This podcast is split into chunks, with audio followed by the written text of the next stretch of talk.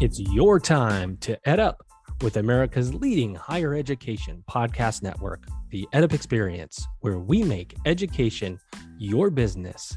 This is Ed Up Legal with your host, Patty Roberts. She's dean at St. Mary's School of Law, and she's going to be leading conversations about legal education in today's world. Now let's hear from your host, Patty Roberts.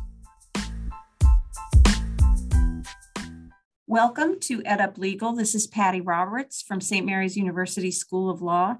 And today I have with me Lee Fisher, the Dean and Joseph C. Hostetler, Baker Hostetler Chair in Law at Cleveland Marshall College of Law at Cleveland State University. And that's a position he has held since 2017. Welcome, Dean Fisher. Thank you. Appreciate being a guest on your show. Well, I'm very excited to have you on. And one thing I wanted to start with, because it's rather unusual for deans, is your public service in some really high profile positions in Ohio. So you were Ohio Attorney General from 91 to 95, served as Attorney General. In addition to that, you served as Ohio Lieutenant Governor, Director of the Ohio Department of Development, and then some additional positions that you may want to expand on. But tell me about those experiences and how they might inform your deanship and how they led to your deanship, if at all. Well, first, may I call you Patty and not Dean? Absolutely. Okay, so Patty, here's a quick background. I think it's fair to say that I'm a non-traditional dean. In fact, I might be the most non-traditional dean in the country. There's the gauntlet. We'll have to see. That's right. I would love it if there were a prize for the most non-traditional dean. If there is, I think I'm a candidate. I have lived my life at the intersection of the public, private, nonprofit, and academic sectors. But unlike most deans, I have not spent a majority of my career in the academic sector. I think it's fair to say that I probably spent a majority of my career in the public sector. After I graduated law school, I was a law clerk on the U.S. Court of Appeals for the Sixth Circuit, joined a fairly large law firm in my hometown of Cleveland, Ohio. But after having only practiced law in the antitrust area for maybe about 3 years, I decided to run for the state legislature. I was lucky enough to have a law firm that allowed me to remain as of counsel. And I served for 10 years in the legislature, 2 in the House, 8 in the Senate, but continued to practice law primarily on Fridays and the weekends. And the rest of the week, I was a state legislator. In 1990, I was elected Ohio Attorney General. And here's a piece of political trivia for you. And that is, I won the closest statewide election in Ohio political history. And that record still stands. Wow. It's not necessarily how you want to be in the record books, but it is what it is. And served for Attorney General for 4 years. I lost my reelection by a margin that was almost as close by the one I won it. Went back to practice law. Then I ran for governor. I was the Democratic nominee for governor of Ohio in 1998, running against Robert Taft. The Taft name in Ohio was like the Kennedy name in Massachusetts or the Bush name in Texas. I used to joke that I was running against someone whose great-grandfather was president of the United States, and my great-grandfather was a sheet metal worker from Russia. So he had a 100-year head start name recognition. I also was the CEO of a couple nonprofit organizations, the Center for Families and Children in Cleveland, which is about $50 million budget. It's a very big nonprofit. Also was the president and CEO of a national organization called CEOs for Cities that helps cities become more economically successful. And as you mentioned, I was also the lieutenant governor of Ohio. And while I was lieutenant governor, I also served as the director of the Department of Economic Development. So that is a fairly non-traditional path to being dean. But I can tell you honestly, as much as I've loved every position in my career, this is my favorite because I found the fountain of youth. It's called students. Yes. When you're with students, your whole perspective changes. And so I love this position and I'm very grateful for it. So I'm interested to know, did all of these very diverse experiences, an unusual path certainly to a deanship, Do you think that they gave you an edge in the candidacy, or do you think it was this history, this non-traditional history, was something you had to overcome with those who have been practicing in the academy or teaching in the academy for decades? Both. There were some skeptics, which is understandable, who said, listen, if he's not been in the academic sector, if he hasn't written a host of law review articles and hasn't been teaching for years, how can he be a dean? And yet there were others on the faculty who said, how many deans write law articles, law review articles, and how many deans actually run the law school and are the CEO?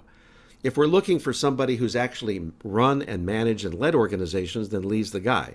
But if we're looking for a traditional dean with academic background, then Lee's not the guy.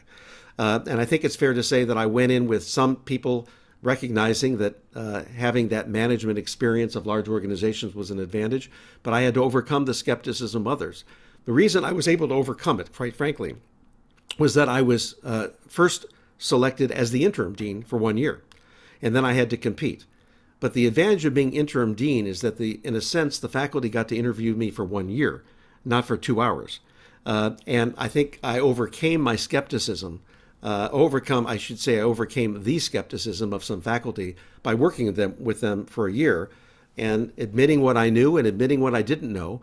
And to me, that's the essence of leadership is self-awareness, knowing what you know and knowing what you don't know, and focusing on making sure you surround yourself with people who can complement both your strengths and your weaknesses. Well, very accurate description of what you need to do to be a dean and also for good leadership. And I'm not surprised that you had skeptics. How wonderful for them that they had a year to try you out, if it will. But yes. Boy, you took a big risk taking an interim position when you were gainfully employed in a variety of fashions. I did take a big risk, but I think the faculty took a big risk on me. So it was only fair that I take a risk if they were going to take a risk on me. Well, congratulations. It seems to be going well now that you're many years into it. And considering your background and what you bring to the challenges of being a dean, I would say you've had some additional challenges that many of us have thankfully not had to face.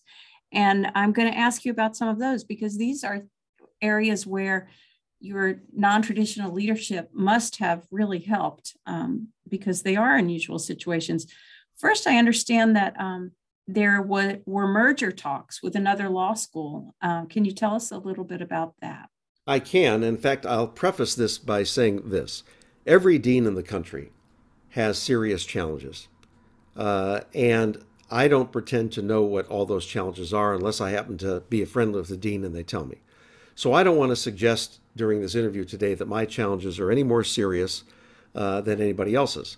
But I think it is fair to say that I've had three serious challenges all at the same time, and we'll discuss each one of them briefly. The first one is the one you talked about.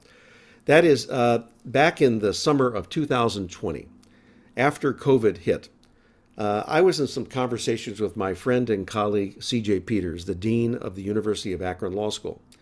And we were talking about the fact that we should ought to take advantage of the fact that our courses were online, and because we're only 40 miles apart geographically, and that we should begin to allow our students to cross-register, because now that we were going online, it made a lot of sense.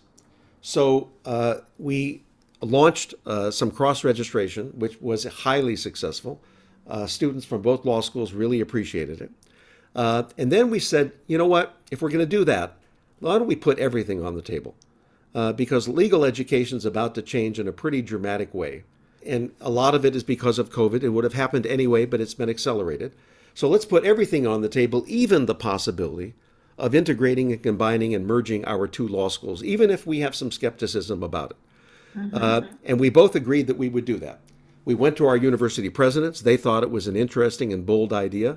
We went to our faculties, not surprising. Some thought it was bold. Some thought it was a ridiculous idea and were opposed immediately, but that's that. I've been dealing with politics my whole life, so that didn't shock me. Right. And so what we agreed to do was form a joint exploratory committee consisting of staff, faculty, and alumni from both law schools. And over the course of a year and a half, we discussed it, and I think it's fair to say we came to several conclusions. One, that the cross-registration was a great success and we should continue it and even expand it. But as we measured the results of our faculty and our alumni, there was deep skepticism about a merger for lots of reasons. And in the end, just recently, both presidents and both deans came to the reluctant conclusion that at least now was not the time, and so we took merger off the table. We have kept the possibility of a more robust partnership beyond cross-registration on the table, but there's nothing specific right now that we can talk about or that may even be launched. But I will say this, despite the fact you can compete with other law schools, I think it's fair to say that the best leaders know you can also collaborate with your competitors, as long as you're not violating antitrust laws. And so what we have done is we are now competitors and collaborators, and I think we're both better law schools for it. That's really interesting, especially with your geographic proximity. Yes. 40 minutes is nothing. Not only that, Patty, but Ohio's got more law schools per capita than perhaps any other state in the country.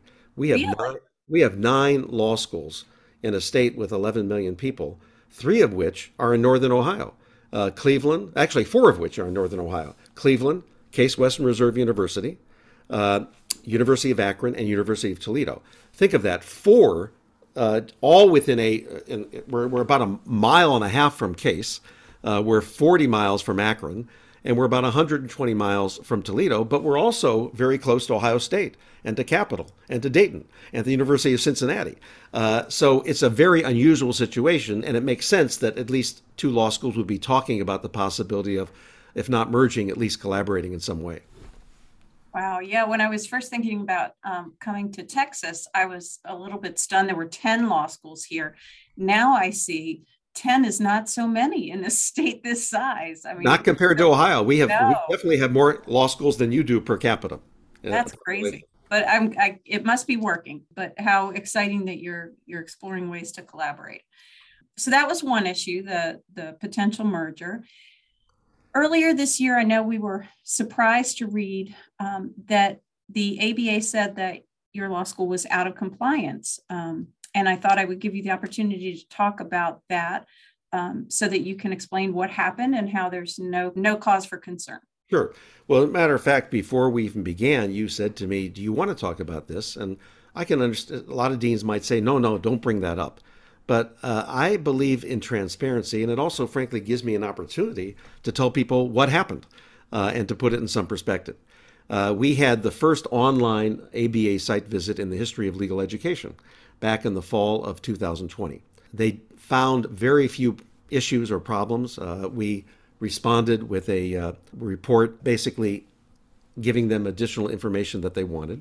But then in February of 2021, they sent us a letter and they said, you know what, we're concerned about one thing. You've had very serious budget cuts by your university over the last 4 years. In fact, they pointed out that I have, as dean, 20 less staff than when I started in 2017, all because of university mandated budget cuts, and also about 5 or 6 less faculty. And it's no surprise that when they talked to our faculty and our staff, they were not happy about that, and they told the ABA. So the ABA basically said, what are you going to do about the fact that you don't seem to have enough administrative support staff to support your students and your staff and your faculty? And it's fair to say that although we were doing fine and we were not in any serious danger, they had every right to point that out because it was true that we were thinly staffed. So bottom line is, I went to the university and I said, look, now's the time for us to fill some vacancies. By the way, not even hire new positions, just fill vacancies and staff.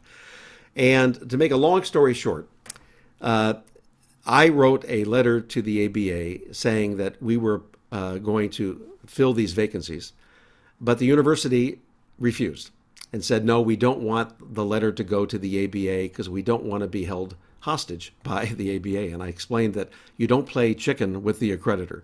That's a tough spot for you guys to be in. Yeah, it was not an easy position. So bottom line is we had no choice but to say to the ABA that we were going to come up with a plan.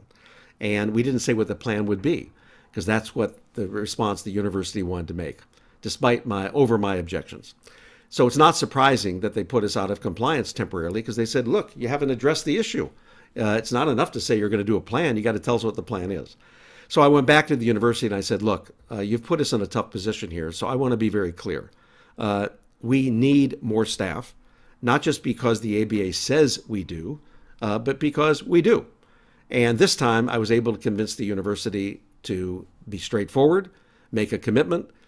We went back to the ABA and they said, you're back in compliance. So the irony of all this is that when you're out of compliance, people usually assume it's for one of two reasons. Either bar passage, which was not the issue in our case, our bar passage has consistently been high, or because you have financial problems. That's also not true. When I became dean, we had about a little more than a $2 million deficit. Today, we're running more than a $2 million surplus. We have no financial problems at all. Challenges like every law school does, but certainly we're in the black, we're not in the red. But if you don't have a lot of information and you read that, you assume the worst. So absolutely. I appreciate the opportunity to be able to say on this podcast that it was not the worst. We were financially strong, we had great bar passage, but believe it or not, it was all because we didn't have enough administrative support staff, and we dealt with that issue eventually. It's too bad we were out of compliance. I don't think it should have ever happened, but it was because the university and the law school had a disagreement about how to respond to the ABA. Well, I certainly appreciate your transparency, and I'm very glad you have the opportunity to address it for people who may have wondered. Sure. You know, we see sound bites and we see headlines, and like, as you said, we tend to assume the worst. So it certainly was not the worst, and I'm glad it's all worked out. Now, the third issue is still ongoing, and that is the petition to change the name of your law school, which is no small feat, I imagine, with those same, alumni who and faculty who are very loyal to Cleveland Marshall College of Law as they have known it. So if you could share, how did the name change petition originate? Did it bubble up from students, faculty, staff? How did that happen? And then as you are concluding the report period and about to submit a report to the university, what do you see the future of this name change petition? Well, believe it or not, all three of these issues we talked about today basically have been happening concurrently, all at the same time. The ABA compliance issue, the merger discussions with the University of Akron Law School, and as you point out, the law school name issue, which is with us at the moment. I'm just going to say, you deserve a long vacation. You should take the whole summer off. Well, I can't ask for sympathy because I'm guessing lots of deans have these kinds of issues. I just don't know about them, right? But these definitely been my three elephants in the room. So in the summer of 2020, we received a petition signed by about 1,500 people, most of whom were students or alumni of two law schools. Our law school, Cleveland Marshall College of Law, and the John Marshall Law School in Chicago, affiliated with the University of Illinois Chicago. They focused on our two law schools because we're two of the three law schools in the country that are named after the fourth Chief Justice of the United States and the longest serving Chief Justice of the United States, John Marshall. Now, there's also a law school in Atlanta, but and they're going to have to deal with that issue eventually, but they were not the subject of the petition. So I immediately decided that the best thing I could do was to form a committee made up of students, staff, faculty, and alumni to consider the issue. Now, why would the petition ask that we change our name?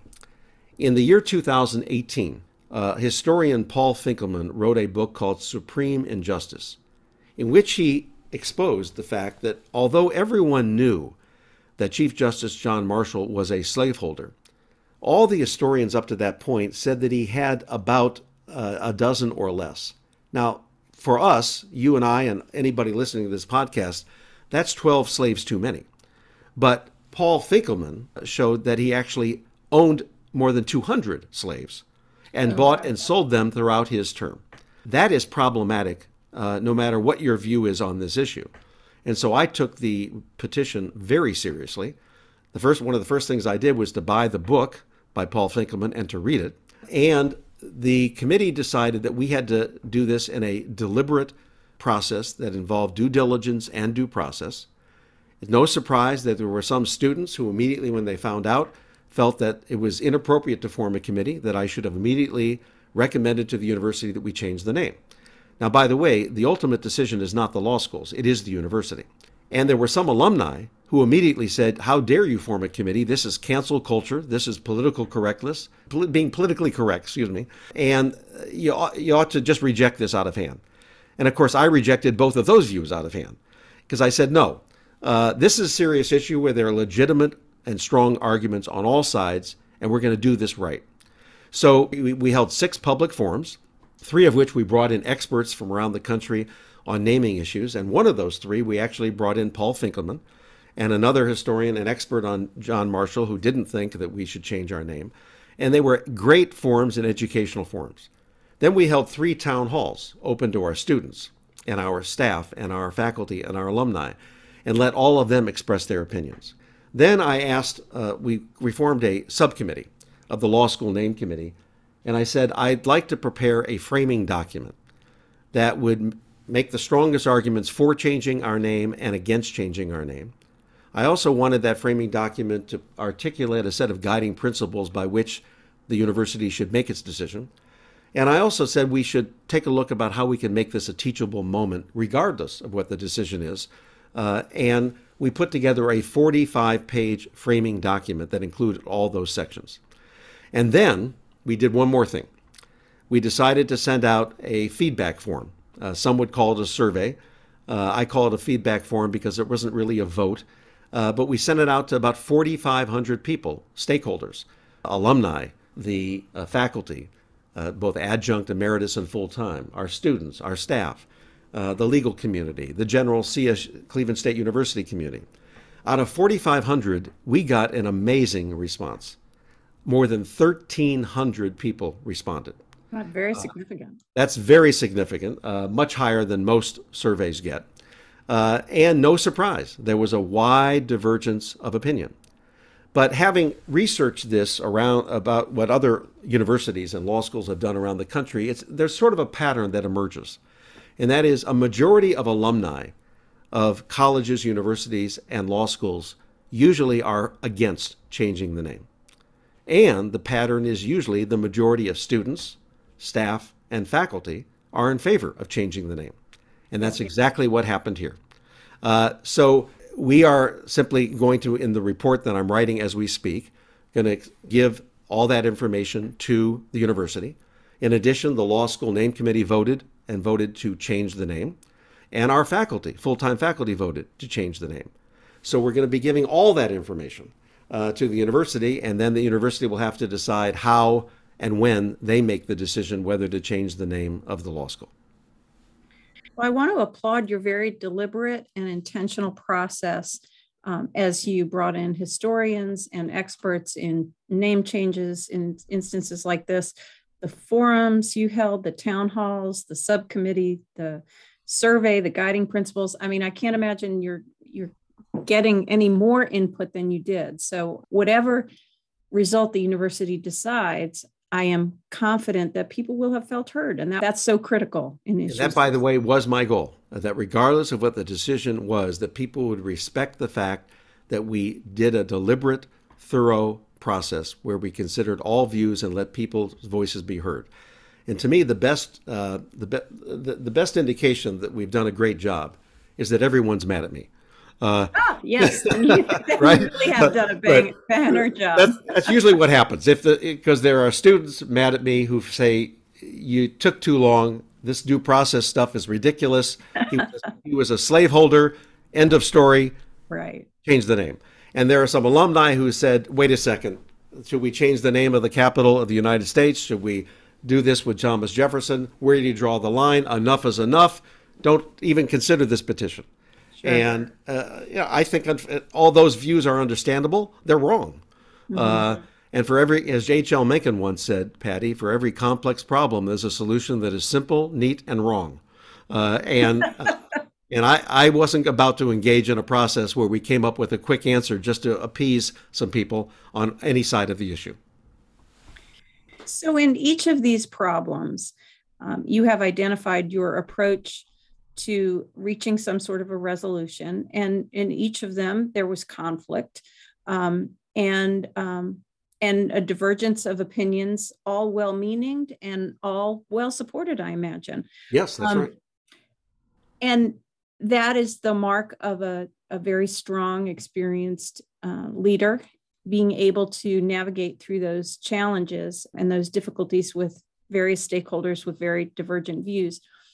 And I know that you have at your law school a leadership and the law program. And so I wonder if you can tell us about that program and what your own students will learn from participating in that program that might help them when they're deans one day. Patty, when I came to the law school, I couldn't have been more impressed with our faculty and with the depth and the breadth of our curriculum, with one exception. The word leadership wasn't even mentioned in the vocabulary of our law school and our culture. There was no course that taught about leadership. And we have failed our students in legal education by not teaching leadership. Business schools are 100 years ahead of us in that respect. Business schools have been teaching leadership for decades, to their credit. Law schools sort of say, well, if you know the law and you do well in law school, you'll eventually become a leader. That's not the way it works. There are a couple people once in a while in every town and community who are born leaders.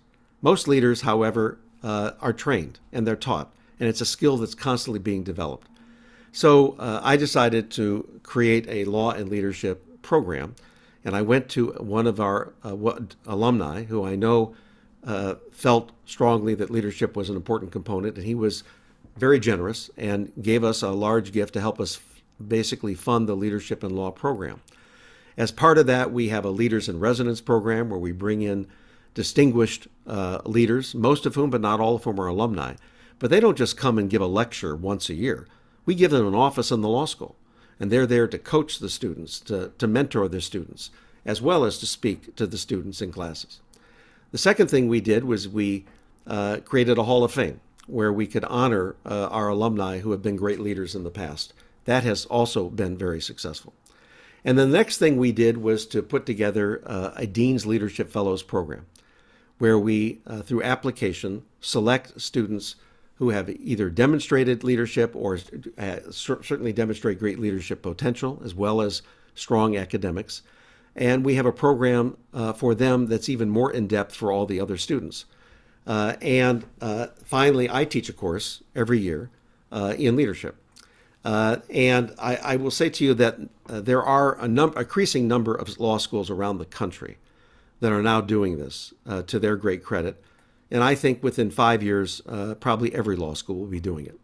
I give a lot of credit to Deborah Rhodes, the late Deborah Rhodes at Stanford, who was one of the earliest leaders in this area, as was Don Polden of Santa Clara University Law School and others. And thanks to their work, a new section was created in the AALS, American Association of Law Schools, leadership section.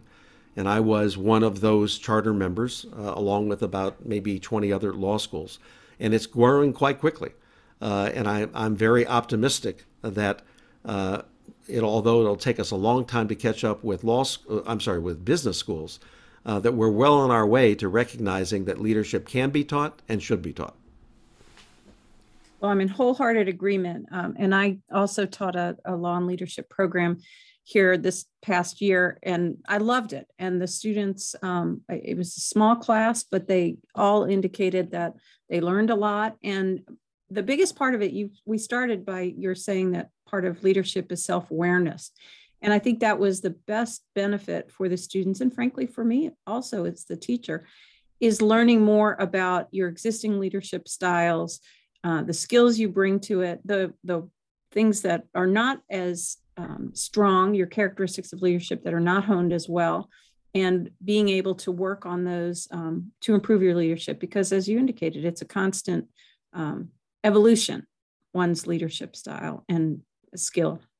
In fact, every time I've taught leadership, I've changed the way I teach it because I'm learning as I teach it. That there are different ways to teach leadership, and some are better than others. And so I'm always learning about leadership all the time. Me too. And so you indicate that in a number of years, you think that all law schools will be teaching leadership in some fashion. I know there's been a huge increase, but that is a good segue into our final question. And that is how you think that legal education will evolve in the coming decade. Well, I think I'll tell you, I give a number of things that I'm predicting, none of which are earth shattering. And I think most people would probably agree with me. The first is the most obvious one. And that is that because of COVID, we were already moving to having much more hybrid learning than we've had in the past. But that has been accelerated to many degrees because of COVID. And I think that's a good thing, not a bad thing. Although I believe that face-to-face, person-to-person interaction is still the best way to communicate and the best way to teach and the best way to learn, we also have to take into account that there are many people in this world who are juggling multiple balls with serious financial challenges who, despite the fact they'd like to be taking classes in person, can't. Or at least if they do, it's a great hardship. And so as a result, we're finding ways that you can teach online. In some ways, it can be more effective. In some ways, it's less effective. There are trade-offs. But I think we're moving more and more to a better mixture of online and in-person learning that we normally refer to as hybrid. I consider that a good thing. The second thing goes back to the issue we just talked about. I think if every dean in the country spent a week every year doing nothing else but talking to the employers, the legal employers in their community, they'd all come to the same conclusion. And that is they're looking for leaders. They're not just looking for lawyers. Yes, occasionally a boutique firm in tax or IP will say we need to have somebody who was an A student in IP or an A student in tax, but that's the exception. That's not the rule. The managing partners that I talk to say, look, as long as that student did well in law school, what I care about is that they know how to think critically. Do they know how to work in groups and be collaborators? Are they experienced in making decisions and tough decisions and knowing that there are lots of options of those decisions? That's leadership. And I hate when we refer to it as soft skills because they're hard skills. They're not easy skills to learn. But I think legal education is slowly but surely moving in a direction that recognizes that this is an essential part of legal education, that with the exception of those students who take trial advocacy or moot court, is often missing in law school. And I think we're moving in that direction. And then the third is technology. I think that we have to recognize that technology has already reshaped our lives in many ways, and therefore we have an obligation to embed technology in the teaching and learning process the best we can. Online learning is a part of that, but it's more than that. It's also understanding technology and the intersection of technology and law. So I would say those are the three biggest trends that I would identify going forward. And there's some law schools that are far ahead of the one that I'm fortunate to be dean of. But I'd like to think that all law schools will be doing this in the next 3 to 7 years. I hope so as well. We've got to continue to evolve and take the valuable lessons we've learned and put them into action. Yes. Oh, I will add one more thing, Patty. I think there's also going to be there's an understanding already in many law schools that the days of deans saying to students, look to your left, look to your right, one of you won't be here, are gone. And that we recognize that although we are a place where it is hard, and it should be hard, and it should be difficult, that you can be supportive at the same time and be concerned about your students' mental and physical health. We learned that in COVID, and I think we're all better for it. And I think that's a trend in legal education as well, to recognize you can have a rigorous curriculum and a rigorous program of legal education, but still be caring and supportive. Absolutely. And we've got to learn how to make sure that our students or teach our students how to take care of themselves, because if those wellness skills can start in law school, maybe they'll bring them into the profession with them where we know they're so desperately needed. Exactly right. Well, thank you, Dean Fisher. It's been a pleasure talking with you, and we will watch in anticipation to see if the name changes or not. Patty, I want to compliment you on the fact that you do this podcast. I think it's pioneering. I think it's great. And I think every dean should be required to listen to every podcast. Well, thank you. I'll let you tell our colleagues that. Okay, I will. You assign that homework. That's good. Okay, great. All right. Thanks so much. Thanks, Patty. Bye-bye.